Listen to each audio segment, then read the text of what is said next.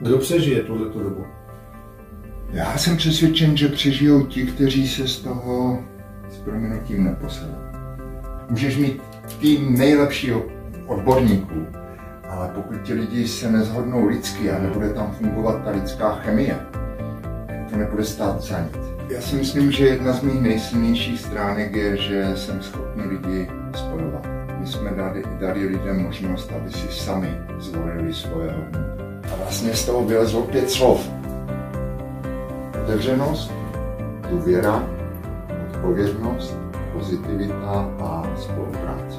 Oni musí uvěřit a pochopit, že to je jejich firma, že jsou to jejich hodnoty. Když jste měli eh, mnohokrát tady, na co jsem nejvíc hrdý, tak jsem říkal na vztahy, které se povedlo ve firmě vytvořit. A vlastně se ta společnost se ztratila, ona ztratila ty své kořeny, svoje základy. Tam už dneska neplatí, že aby si mohl vydělat peníze, nebo abys mohl mít peníze, že si je musíš poctivě vydělat. Dneska už je tam nárokovost. To veřejné mínění je ovlivněno menšinou. Skutečně několika lidma, kteří jsou ale obrovsky slyšet. A někomu se to hodí do karet, asi korporacím, vím já komu, že to podporují.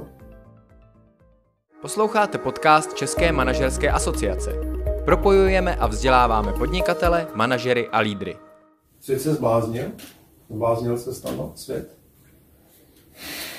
No tak e, asi je otázka, z které strany se na to díváme. Pokud se na to budeme dívat z pohledu nějakých zvyklostí a, a pohledu, které, na které jsme zvyklí, tak asi ano. Pokud to budeme brát, že svět je neustále v pohybu, tak vlastně se nezbláznil, protože je to pohyb. Je to ale tvůj nějaký, nějaký vzkaz, tenhle ten slogan, uh, používáš nějakou dobu, není to, není to ve vztahu ke covidové době, době, máš už nějakou delší dobu, tak nám řekni, jak jsi mnoho přišel, let. No, mnoho let, co tím vlastně jako komentuješ, jak se stavíš, na co se vlastně díváš, co tím ty hodnotíš?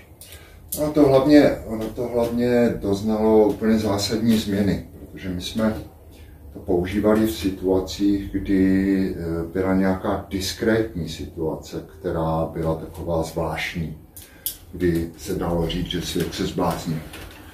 Začalo to, pamatuju si, když tady přišel do, do kanceláře Dejan Steinberger, kreativní ředitel tehda Euro a RCG, a přišel s těma nápadama a říkal já, tak to má, to má nápad, to prostě je dobrý, takže bylo to o tom, že někde si pamatuju ty první motivy, to vlastně byly třeba svatba v rouškách. A úplně eh, najednou je to tady zas. Jo.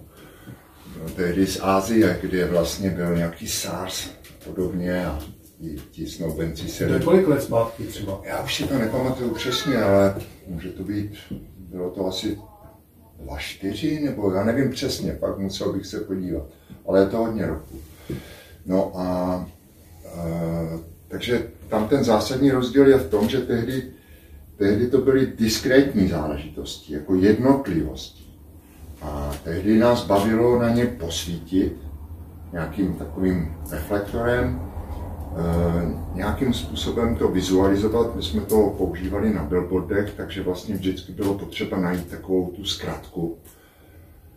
A udělat si z toho de facto legraci. To jsme dělali. To jsme dělali. Byla to legrace? No, bylo to, to zase vždycky tak jako působilo spíš vážně, že vlastně no, tak komentuješ to jako... svět z úhlu vážný, vážnějšího než... Ono, ono, já, já vždycky říkám, že, že pokud reklama, pokud to vůbec budeme nazývat reklamou, eh, má mít koule, pokud má fungovat, tak to nemůže být jenom vymyšleno někde v nějakém, nějakém studiu, v nějakém ateliéru nebo v nějaké reklamní agentuře.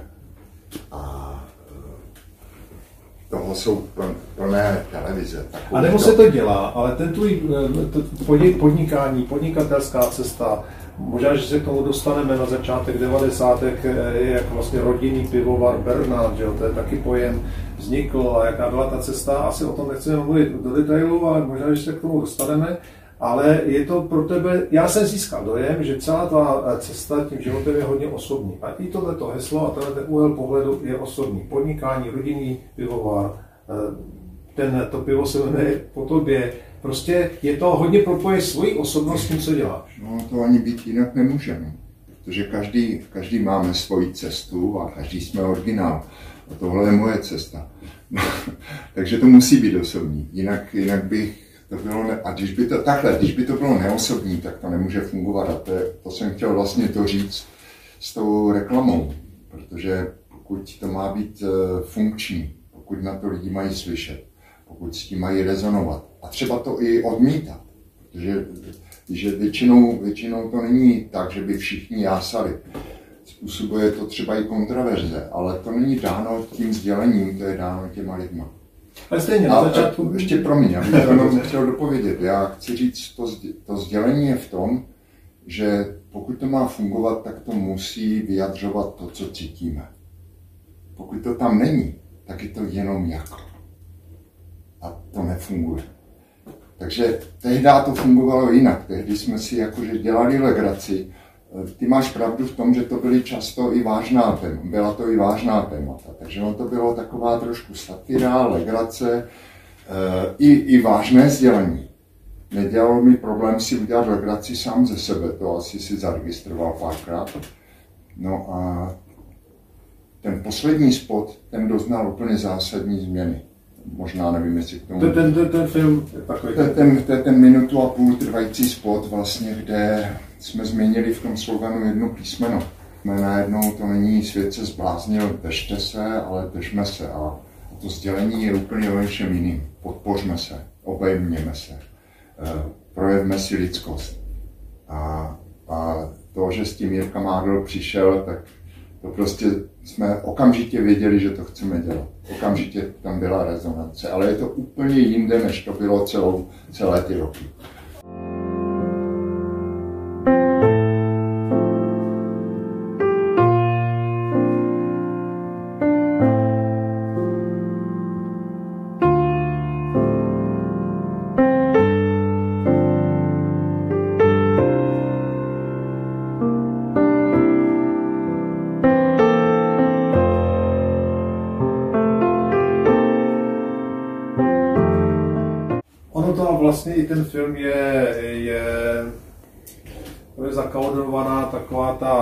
Metafora, že jo? není to prvoplánový. Ten film v sobě se na něj musíš podívat a musíš přemýšlet nad tím, co ti chce říct ten film. Ne, Možná ani nepřemýšlet. Možná ne, ne, hlavu. Nechat to na sebe působit. Ale to, to je právě to podprahový jako ve smyslu předání nějakého poselství a to se mi na tom líbí, protože to už překračuje hranice běžní reklamy. Je... Nebo propojení brandu obchodního brandu a, a značky Vadíme, když, když on s tím přišel a ukázal to našemu marketérovi Tomášovi Liptákovi, když jsme to viděli spolu poprvé, tak jsme okamžitě viděli, že to chceme dělat. Mě samozřejmě začaly hlavou hned běžet takové myšlenky, to je hrozně dlouhý, jak to zaplatíme, protože to nezaplatíš v těch televizích. Kor dneska eh, při lockdownu, který trvá půl roku a my jsme my jsme samozřejmě přišli o spoustu peněz, o spoustu keše. A to neznamená, že my jsme velmi zdravá firma, ale, ale prostě ty peníze tím mizí, protože nám, my jsme přišli o ten prodej, který nám dělá zisk, to znamená do restaurací. A vlastně, a kor v našem případě e, náš poměr prodeje do restaurací byl přes 60%. Takže mnohem, mnohem víc než je tržní průměr. Takže na nás to dopadlo ještě mnohem víc. Ale i když tam ty myšlenky začaly běžet, jak to zaplatíme v těch televizích a vůbec jak to prodat do médií, tak jsem věděl, že to chceme dělat. A skutečně ty jsi to načal, ty jsi to naťukl. Uh, ono to, já, tam, já jsem tam od začátku cítil, že mnohem víc než reklama je to léčení nemocné společnosti. To je to, o čeho jsi začal jestli se ten svět skutečně zbláznil.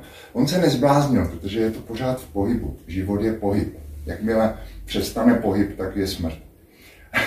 A vlastně my, eh, my nemůžeme být překvapení, že ten pohyb nejde vždycky podle našich představ. Ale eh, je tady, jak já to vnímám, ta společnost především na západě dneska je nemocná. Ona už dlouho, příliš dlouho trvá ten blahobyt a vlastně se ta společnost se ztratila, ona ztratila ty své kořeny, ty svoje základy. Tam už dneska neplatí, že aby si mohl vydělat peníze, nebo abys mohl mít peníze, že si je musíš poctivě vydělat. Dneska už je tam nárokovost a tak dále. A to už je, to bychom se bavili, a můžeme se o tom bavit, proč ne, ale to už jsou úplně jiná témata. Zkrátka ta společnost je nemocná. Vidíš to na těch, na těch projevech rasismus na ruby a podobně a všechny tyhle genderové nesmysly a, a prostě milion, milion blbostí. A já, když jsem to viděl, těch pět jednoduchých lidských příběhů, tak první, co jsem cítil, tohle je léčivé. A teprve až někde zatím je reklamní efekt. A on je tam velmi silný, jako to si nemusíme povídat. Hmm, to vlastně jako hodně lidí říká, to vlastně ani není reklama. On tam ten reklamní efekt je, ale, ale ten první, první a ten hlavní důvod, proč jsme s tím šli ven, je to, že cítím, že to léčí. A e, ty reakce, které nám chodí, a jako tolik reakcí jsem v životě nedostal. Nebo ne já, ale vůbec jako pivovar, jako lidi kolem. Jirka Mádl a produkce. A musím říct, že jako ty reakce jsou překrásné. A ty lidi, když eh, ti píšou, tak vyjadřují co? Vyjadřují, velmi často vyjadřují vděk. Úplně jako, já bych ti mohl přečíst ty, ty maily, ty SMSky. To je, tam je vděk, tam je dojetí, tam, je, tam jsou díky. Kolikrát tam ti lidi říkají, eh, jak rád bych třeba objal svoji mámu, ale už tady s náma není. Na podzim třeba umřel. Co se stane, tak řekni co se stane, co se s náma stane po té, co jsme nucený vlastně do eliminace toho sociálního kontaktu, vlastně už do podvědomí si ti ukládá, že být si s někým blízko není dobře, protože to je rizik, riskantní pro tebe, pro toho druhého. A, a vlastně už to začíná u těch dětí, které byly držený hodně dlouho doma, víš, že to je velký téma. Nechci o tom detailu mluvit, protože teď to točíme v době, kdy jsme toho plní, děti se vrací do škol, teď se musí hmm. testovat, že teď vidíš ty malinký děti, jak si strkají ty, ty, ty, ty tyčky do těch nosánků. No, je to strašně zvláštní doba, ale řekni mi, co ta doba, kterou teď žijeme, jak se to odrazí eh, na, na nás a na těch dětech, ale i na nás. Mám-li být upřímný, tak řeknu nevím. Protože, a to platí obecně, my nevíme, co bude zítra. Samozřejmě, že můžeme, můžeme z hlavy dedukovat, můžeme, můžeme říkat spousty pohledů, co to přinese, ta izolace, ten, ten distanc sociální a to, že jsme se nemohli potkávat. Ale já fakt nevím. Bude to mít určitě dopady. Ale jaké, se uvidí. Já tam cítím mnoho rovin. Ono je to v té rovině lidské, na kterou se vlastně ptáš. Eh, a pak je, jsou to roviny ekonomické, roviny finanční, roviny, já nevím, lidské osudy. Těžko, tady ta otázka je skutečně, mohl bych ti tady povídat nějaké pocity, nějaké pohledy, ale to by mi možná přišlo, že bych fakt eh, mluvil z hlavy, ale když mám být eh, naprosto otevřený a upřímný, tak řeknu nevím. Stando, pojďme teď k tématu COVID, podnikání, finance, ekonomika. Kromě toho, že hmm. žijeme v, v, ve svých vlastních eh, duších, vztazích, eh, v nadějích i v nějakých eh, vítězstvích a prohrách, tak ještě tu má nějaký ekonomický a materiální rámec. Pojďme teď se bavit tady o tom, jak se daří pivovaru Bernard v, této době. No, tak už jsem to trošku načal. My jsme přišli o spousty prodeje díky lockdownu a tím pádem vlastně dá se říct, že tuhle dobu jako každý přežívám. Ehm, přišli jsme o spousty keše, spousty finančních peněz jako takových. Na druhé straně jsme velmi zdravá firma, takže jako jde to o tom, aby skutečně se to začalo trošku uvolňovat a věřím tomu, že to bude dobře.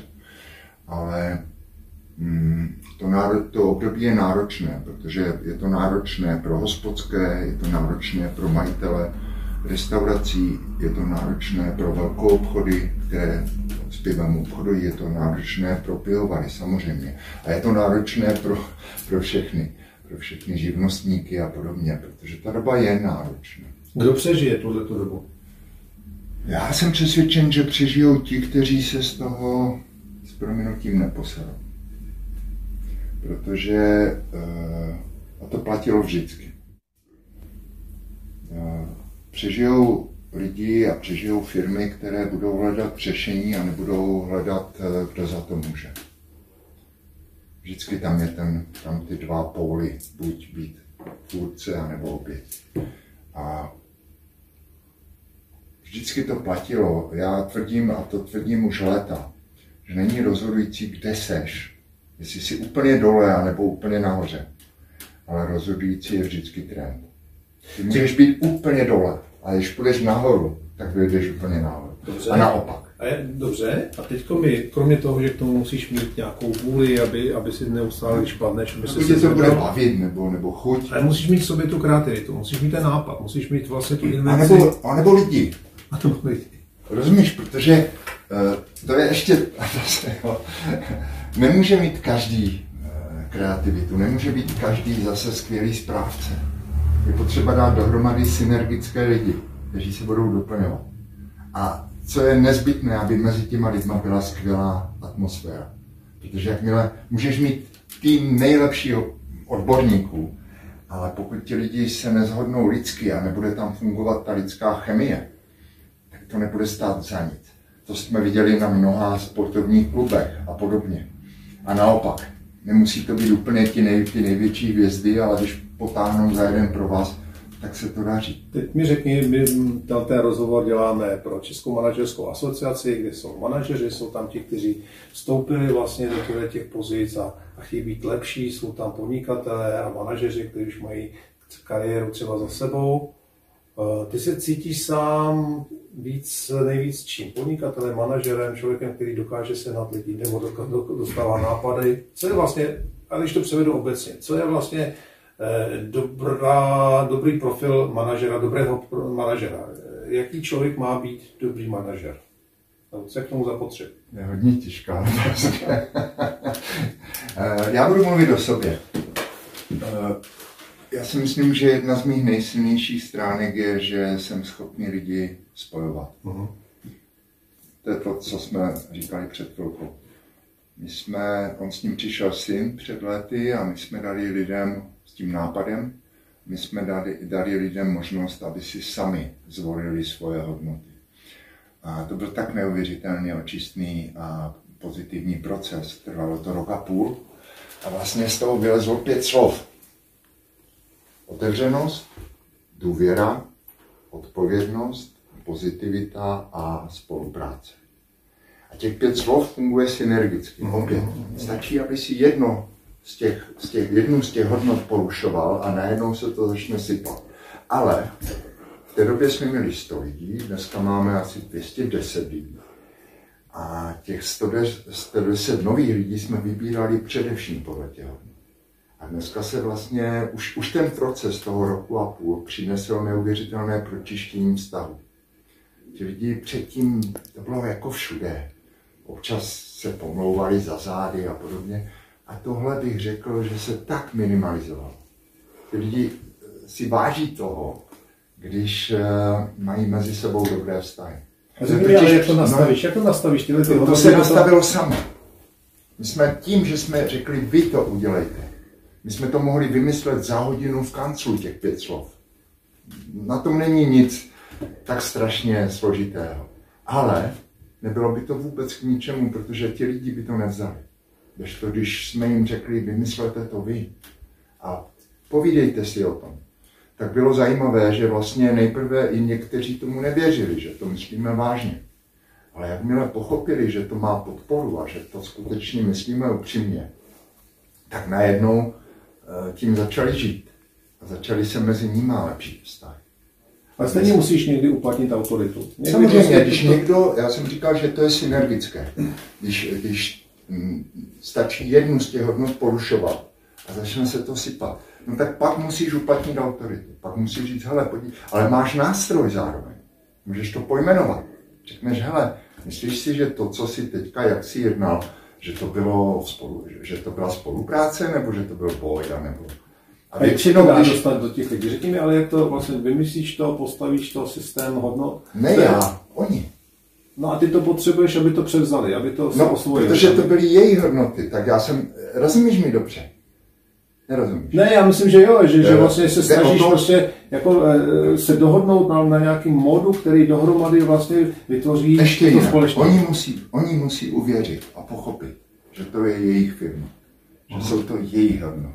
A jakmile to se ti povede, a ty tomu nebudeš, ale nesmíš to samozřejmě nabourávat ze zhora.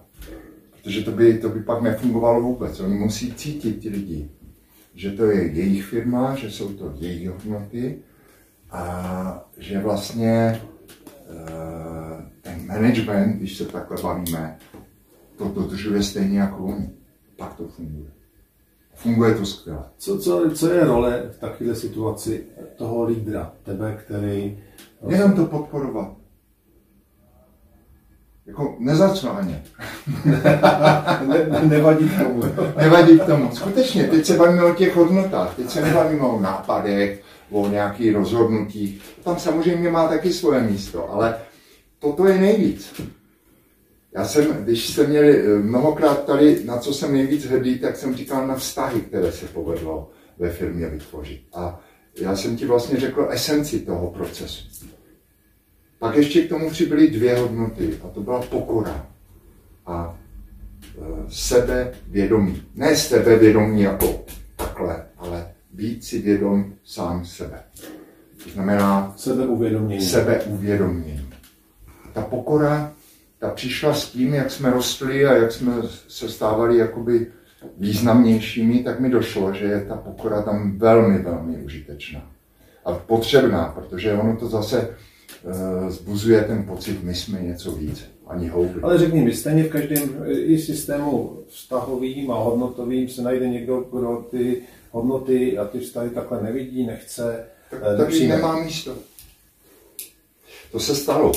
Eh, mi se jednou povedlo, že jsem, vy jste vlastně se tady potkali jako s prvním člověkem s Jarmilkou Kasalovou, ten náš HR ředitel a Ona vlastně organizuje ta výběrová řízení a ty hodnoty jsou na prvním místě.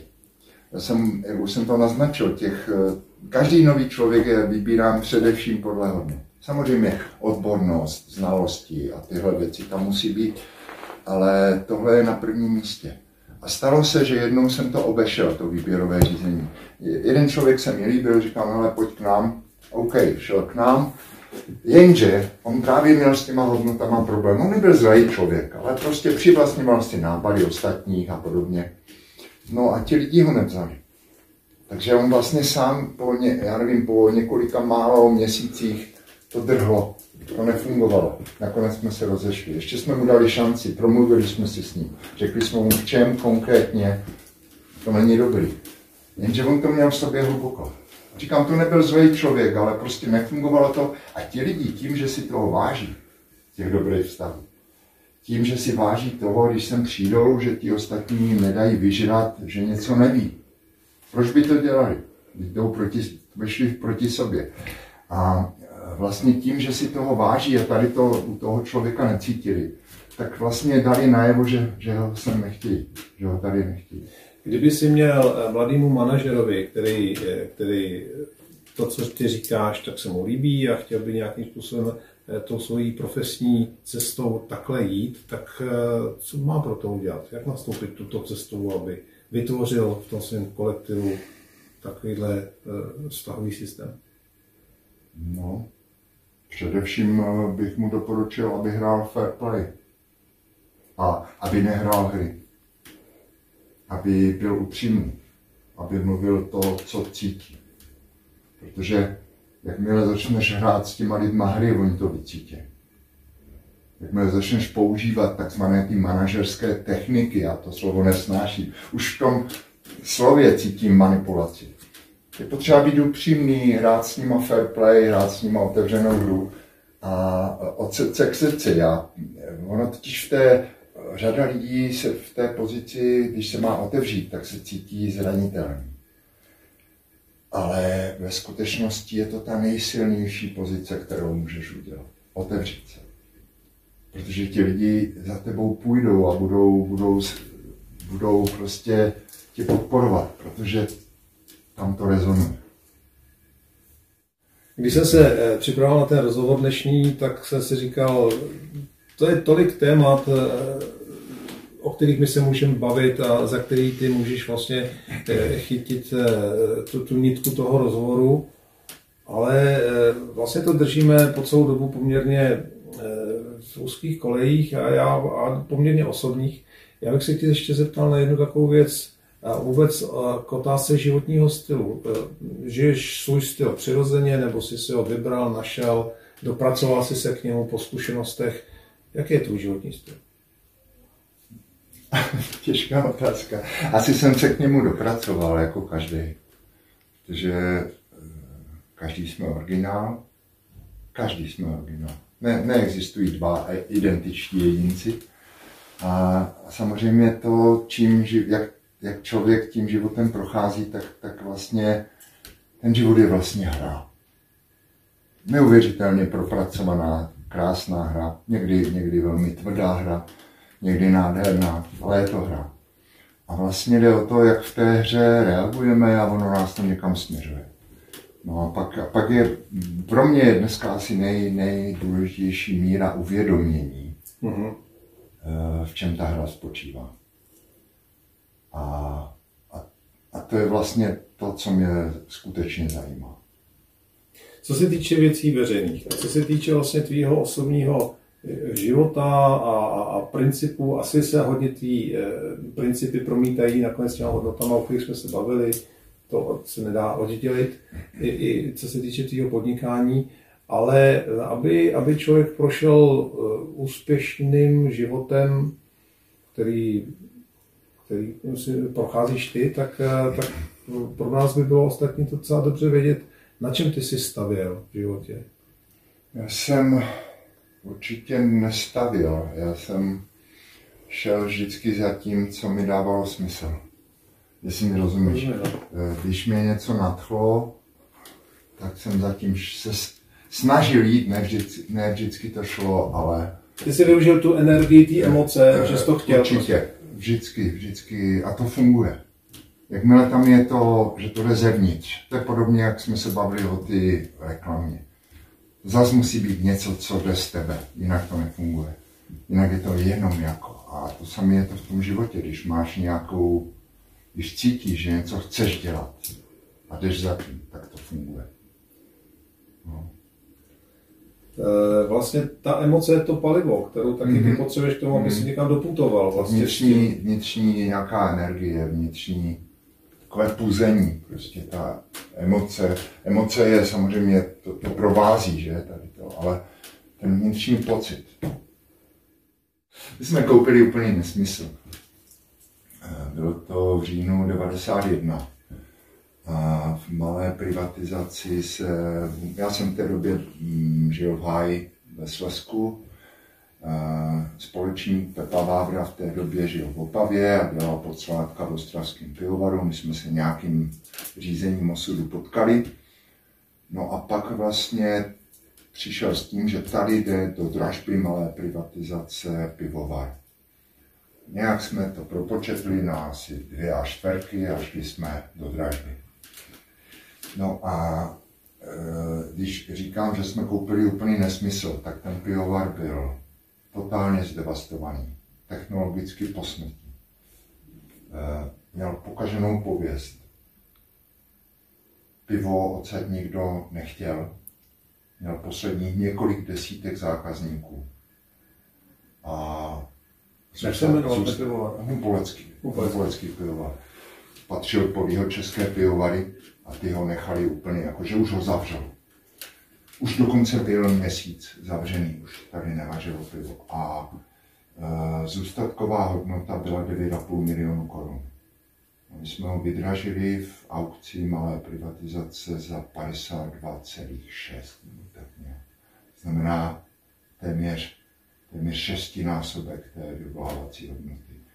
Ze 100% z úvěru a v té době jsme měli šestiletý privatizační úvěr a úroky byly 10%. Takže když si na to podíváš, no absolutní nesmysl, všichni v oboru nám říkali, že dávali nám několik měsíců. A dneska tady sedíme a žijeme. To znamená, on v tom je taky kus odpovědi na tvoje otázky. Prostě byla tam tak silný, tak silná chuť to dělat. My jsme neuvažovali o těch rizicích. Ta byla obrovská. Ale ta chuť a ta zábava vlastně s tím spojená eh, byla, to přinášelo uspokojení. Takže my jsme vlastně se bavili. Druhá věc je, že jsem se často budil nad ránem a poléval mě studený pot, když jsem viděl, jsem bydlel tady nahoře. A když jsem byl v zimě a tady za celý den přijela jedna IFA nebo jedna Avia, a to jsem věděl, že nám stačit nebude, abychom přežili. A vůbec skoro, aby jsme spláceli úvěr. Dobře, a teďka ale mi řekni, protože vás takových, kteří šli na začátku 90. let do něčeho, co neuměli a co vlastně nebyla jejich profese, eh, bylo jako víc a ty osudy, které byly velice nešťastné. Vem si Poldovku a, a, a Stehlíky, že ty prostě to hmm. absolutně nezvládli. Čím to je? Kdo to zvládnou, kdo to nezvládnou? Nevím. Vím jednu věc, eh, zase nemůžu mluvit o, o stehlících, můžu mluvit zase jenom o nás. Eh, nás to obrovsky bavilo. Přes to všechno, přes ta rizika, přes všechny ty věci kolem, obrovsky nás to bavilo. Takže vlastně já jsem viděl, že eh, když třeba nějakou věc nevyřešíme, tak zkrachujeme. A tehdy jsem, ale to ti řeknu, tehdy jsem přišel na nádhernou věc. Třeba jsem několik týdnů o něčem přemýšlel a bylo to fakt existenční. A věděl jsem, že když to nevymyslíme dobře, tak nás to položí. A bylo takových, takových situací bylo x za tu dobu. A já jsem pořád neměl řešení. Říkám, nespal jsem, v noci jsem o tom přemýšlel, pořád to nebylo ono. Něco jsem měl, ale věděl jsem, že to není ono. Já jsem přišel do kanceláře, šel kolem sládek, šel kolem uh, expedient, šel kolem údržbářů. A já říkám, eh, hoši, pojďte na chvilku. Nebo, nebo kdokoliv, holka z obchodu. To jsme ještě ani obchod neměli. Říkám, pojďte, pojďte na chvilku, pojďte mi s něčím pomoct. Já si s tím nevím rady. Jsem jim jenom eh, velmi stručně popsal, o čem přemýšlím, takové to, ale fakt několika větama. A ti lidi byli v úplně jiné pozici, jiné, jiné vidění světa. A začali jsme plácat, jak to vyřešit. A často se stalo, a to bylo úplně fantastické, že někdo řekl nějakou pitomost. Pitomost. Úvozovka. A ten další říká, to je úplná blbost. A já říkám, nic není blbost, nechme prostě, ať to teče. Jo. A najednou ta úplná pitomost někoho dalšího, často mě, často ty lidi, přivedla na, na úplně geniální nápad. A já jsem tehdy pochopil, že, že ta řešení chodí ze zhora. Že to není tak, že to vymyslíš všechno tady v tom, v tom mozečku. Ten mozek je úžasný. Úžasný nástroj, ale mnohem víc je to, když dáš lidi dohromady. A nesmí tam být ego. Nesmí tam být já mám pravdu a vy ne. Pak to nefunguje. Ale jakmile ti lidi, když tam dáš lidi dohromady, kteří prostě fakt chtějí vyřešit ten problém a mají nejlépe, když mají úplně jiné vidění a jiné zkušenosti, jinou profesi, dáš je dokupy, říká se tomu brainstorming, ale já tvrdím, že to není bouře mozku, že to je fakt e, ze zhora.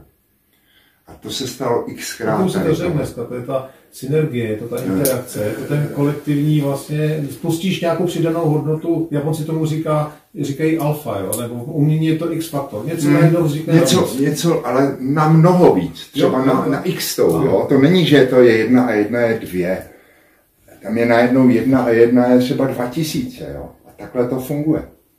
Ale to vím, že tehdy ty se stal, proč třeba někdo to dal, někdo to nedal, ale tohle mi, tohle, já jsem ještě teďka to používám, jako používám zase, jo. Prostě to funguje. A je to úžasné. Jak, jakmile to řešení přijde, no tak ty víš, že to je ono.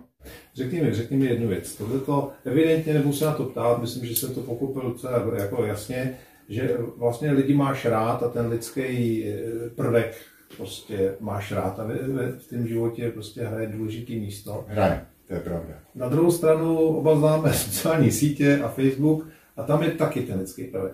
Jak by si, jak by si to popsal, nebo dej to do nějakých souvislostí k tomu, že vlastně ty, ty lidi máš rád, na druhou stranu mají i tu odvrácenou tvář. Co to, co to v nás je? Eh, každý, každý z nás má v sobě toho, říká se... Jekyll a Hyde, jo? Jekyll a Hyde a každý z nás má ty dva vlky. Ten jeden je hodný a ten druhý je zlej. A eh, tam že byla nějaká pěkná, snad to bylo od Indiánů, jakože co zvítězí, jestli to dobro nebo to zlo. On říká, no to záleží na tom, který ho z těch vlků krmíš. Uh-huh, jestli krmíš toho dobrýho, anebo toho zlýho. A to tak je, jako vem si, kolik lidí je úplně zakletých v té, v tom, v té negativitě, v, těch, v té závisti, nenávisti. A prostě je to ničí, oni si to neuvědomují. A ži, to je jejich svět. Ale ty se ptal na sociální sítě a tam bych řekl, tam je, tam je lumpárna. To je lumpárna z podstaty. Já to vím a stejně, stejně blbec tam píšu. Totiž ty sociální sítě jsou naprogramovány zle. Oni dělali tehdy testy, když to vymýšleli a e, dobrovolníky napojovali, tuším, na magnetickou rezonanci a podobně a zjistili, že když ty lidi jsou na sociálních sítích, že se jim aktivují centra v mozku, e, stejná centra, která jsou aktivována třeba s tvrdými drogami, heroin a podobně. To znamená, tam vzniká závislost, to je první moment. A to je vidět, kopa lidí je na tom fakt závislý. A pak je tam ještě další aspekt, už to, jak je to naprogramováno, systém lajků, ocenění. No tak vlastně to, eh, a navíc ta umělá inteligence je nastavená, eh, a ty algoritmy jsou nastaveny tak, že to vlastně zobrazuje lidem s podobnými názory. Tím pádem se vytvářejí vlastně tlupy, jak se tomu říká odborně, sociální, sociální bubliny. No. Já říkám tlupy. Jo. A mezi těmi klupami vzniká nepřátelství, protože my máme tenhle, my jsme tahle klupa, máme tenhle názor a tamti jsou ti zlí, protože mají jiný názor. Vzniká tam nepřátelství, vzniká tam, já nevím, boj, až někdy nenávist. A to je Facebook, to jsou sociální sítě.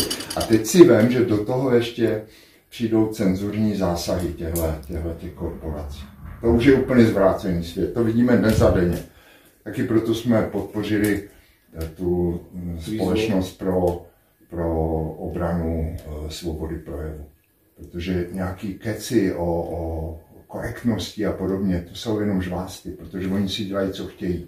Oni cenzurují, oni potlačují, likvidují profily a podobně. To je, to je lumpárna mm, skutečně velká. A dá se tomu zabránit? To se uvidí. Ale zase je to o tom, jestli to přijmu, jestli jako rezignuju, nebo se z té sítě stáhnu, což je pro mnoho lidí nejmoudřejší, anebo prostě něco budu dělat konkrétního proti tomu. My jsme na tohle téma mluvili nedávno právě eh, s Davidem Klečkou, což je člen manažerské asociace. On eh, má firmu eh, v Silicon Valley, je nesmírně úspěšný, je to už ta mladší generace. Já jsem se přesně na to ptal a, a, a, a on říkal, jak to asi teda jako bude, a to, že vlastně vznikne systém, kdy lidi se budou jakoby hlídat sami, že, že, že prostě to jinak nemůže dopadnout, že, že prostě ano, jako nebo je to Big Five, nebo Big, nebo big Tech, nebo tyhle ty velké firmy.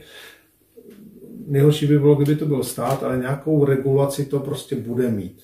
Takže vlastně se začne vytvářet systém, kdy se sami lidi, sami ten systém bude regulovat sebe autocenzura. To je to nejhorší ovšem. A tady s tím David, David Davidem absolutně nesou, ne, ne, nesouhlasí, on to možná mohl myslet úplně jinak, ale vem si, to je stav autocenzury, kdy se bojíš něco říct, sám sebe cenzuruješ. Kde je svoboda, kde je demokracie. Já to vidím úplně jinak. Já to vidím tak, jsou tady zákony. Jsou tady skutečně zákony, které říkají, co je pořádku a co není, co už je třeba pomluva, nebo co už je prostě trestný čin. A tyhle zákony tady jsou a vždycky byly. A všechno tady, co je navíc dneska, jo, takové to hodnocení, kdo je konspirátor, kdo je, co je dezinformátor, co je fake news, teď si vem, kdo to hodnotí jako evropské hodnoty, co to je.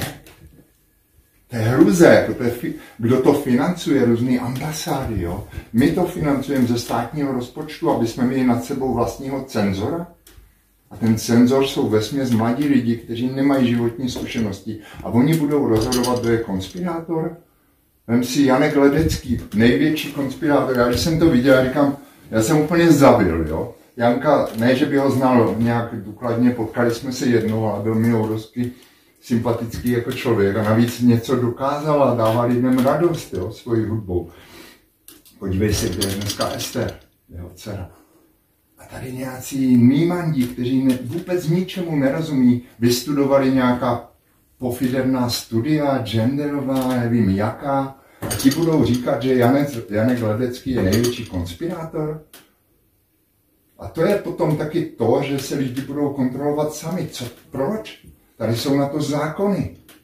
Má být demokracie, má být svoboda, má být pluralita názorů. Jakmile toto potlačíš a ono to k tomu vede, ta autocenzura, no tak se přestane vyvíjet věda. To všechno to už tady bylo přeci. To je, to je past jak prase. To je prostě pak jediný správný názor. A kdo ho bude učovat? Nějaký, nějaký majitel nebo prostě nějaká správní rada Facebooku nebo, nebo Twitteru, nebo co to je? Tady, tady je potřeba upravit zákony tak, aby na ně platili stejné zákony jako na média.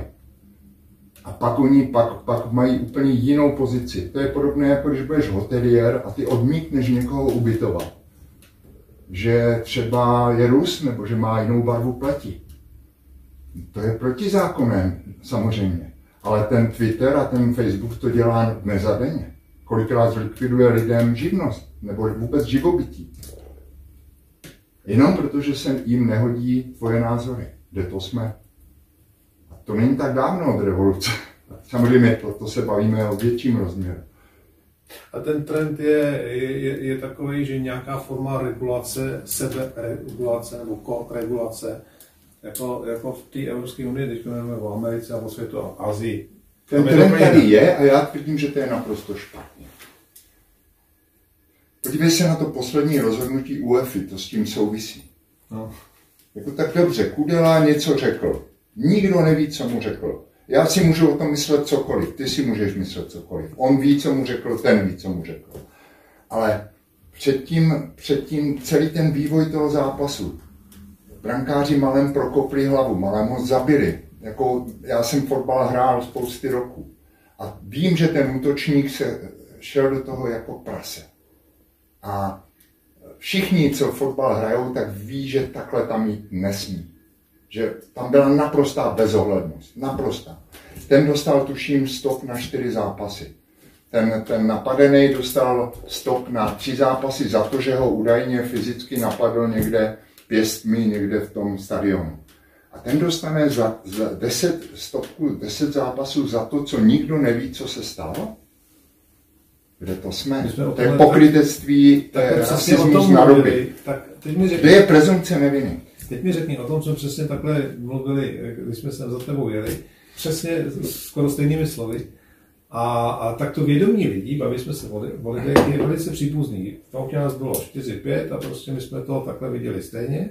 Ale potom vlastně je ta, ten, ten, ten systém to, té veřejné komunikace, těch veřejných nějakých nastavovaných hodnot. Ano. A ten to vidí tři zápasy, čtyři zápasy, deset zápasů, stopka, podle systému, který si právě teď... Jak je možné, že se to dostává vlastně tak do, do křížku s tím obecným hodnotovým systémem? Protože, a to je past, když se, když se zeptáš, ty jsi to řekl přesně, když by se zeptal ne čtyřech lidí, ale 400 lidí, tak naprostá většina lidí to bude vidět stejně. Jenže to veřejné mínění je ovlivněno menšinama skutečně několika lidma, kteří jsou ale obrovsky slyšet. A někomu se to hodí do karet, asi korporacím, vím já komu, že to podporují. A vlastně najednou máš média ovládaná těmihle menšinami, pak jsou neziskovky, které platíme ze svých daní a oni, a oni tady regu, tvoří tu regulaci, ty jsi to nazval autoregulací, ono to pak samozřejmě uh, vytváří i tu autoregulaci já bych to nenazýval autoregulace, to je sebecenzura. To je nic jiného. To je strach. takhle to nazvěme, protože co je to regulace? To je strach. Tam končí demokracie, končí zdravá pluralita názorů. A říkám znova, tady jsou zákony, a byly vždycky zákony, které, když to někdo začne překračovat, když už to není zdravá pluralita názorů, a, ale začne to zneužívat, tak na to jsou zákony, je možné je použít. To, co se tady dneska tvoří, to je ta nemocná společnost.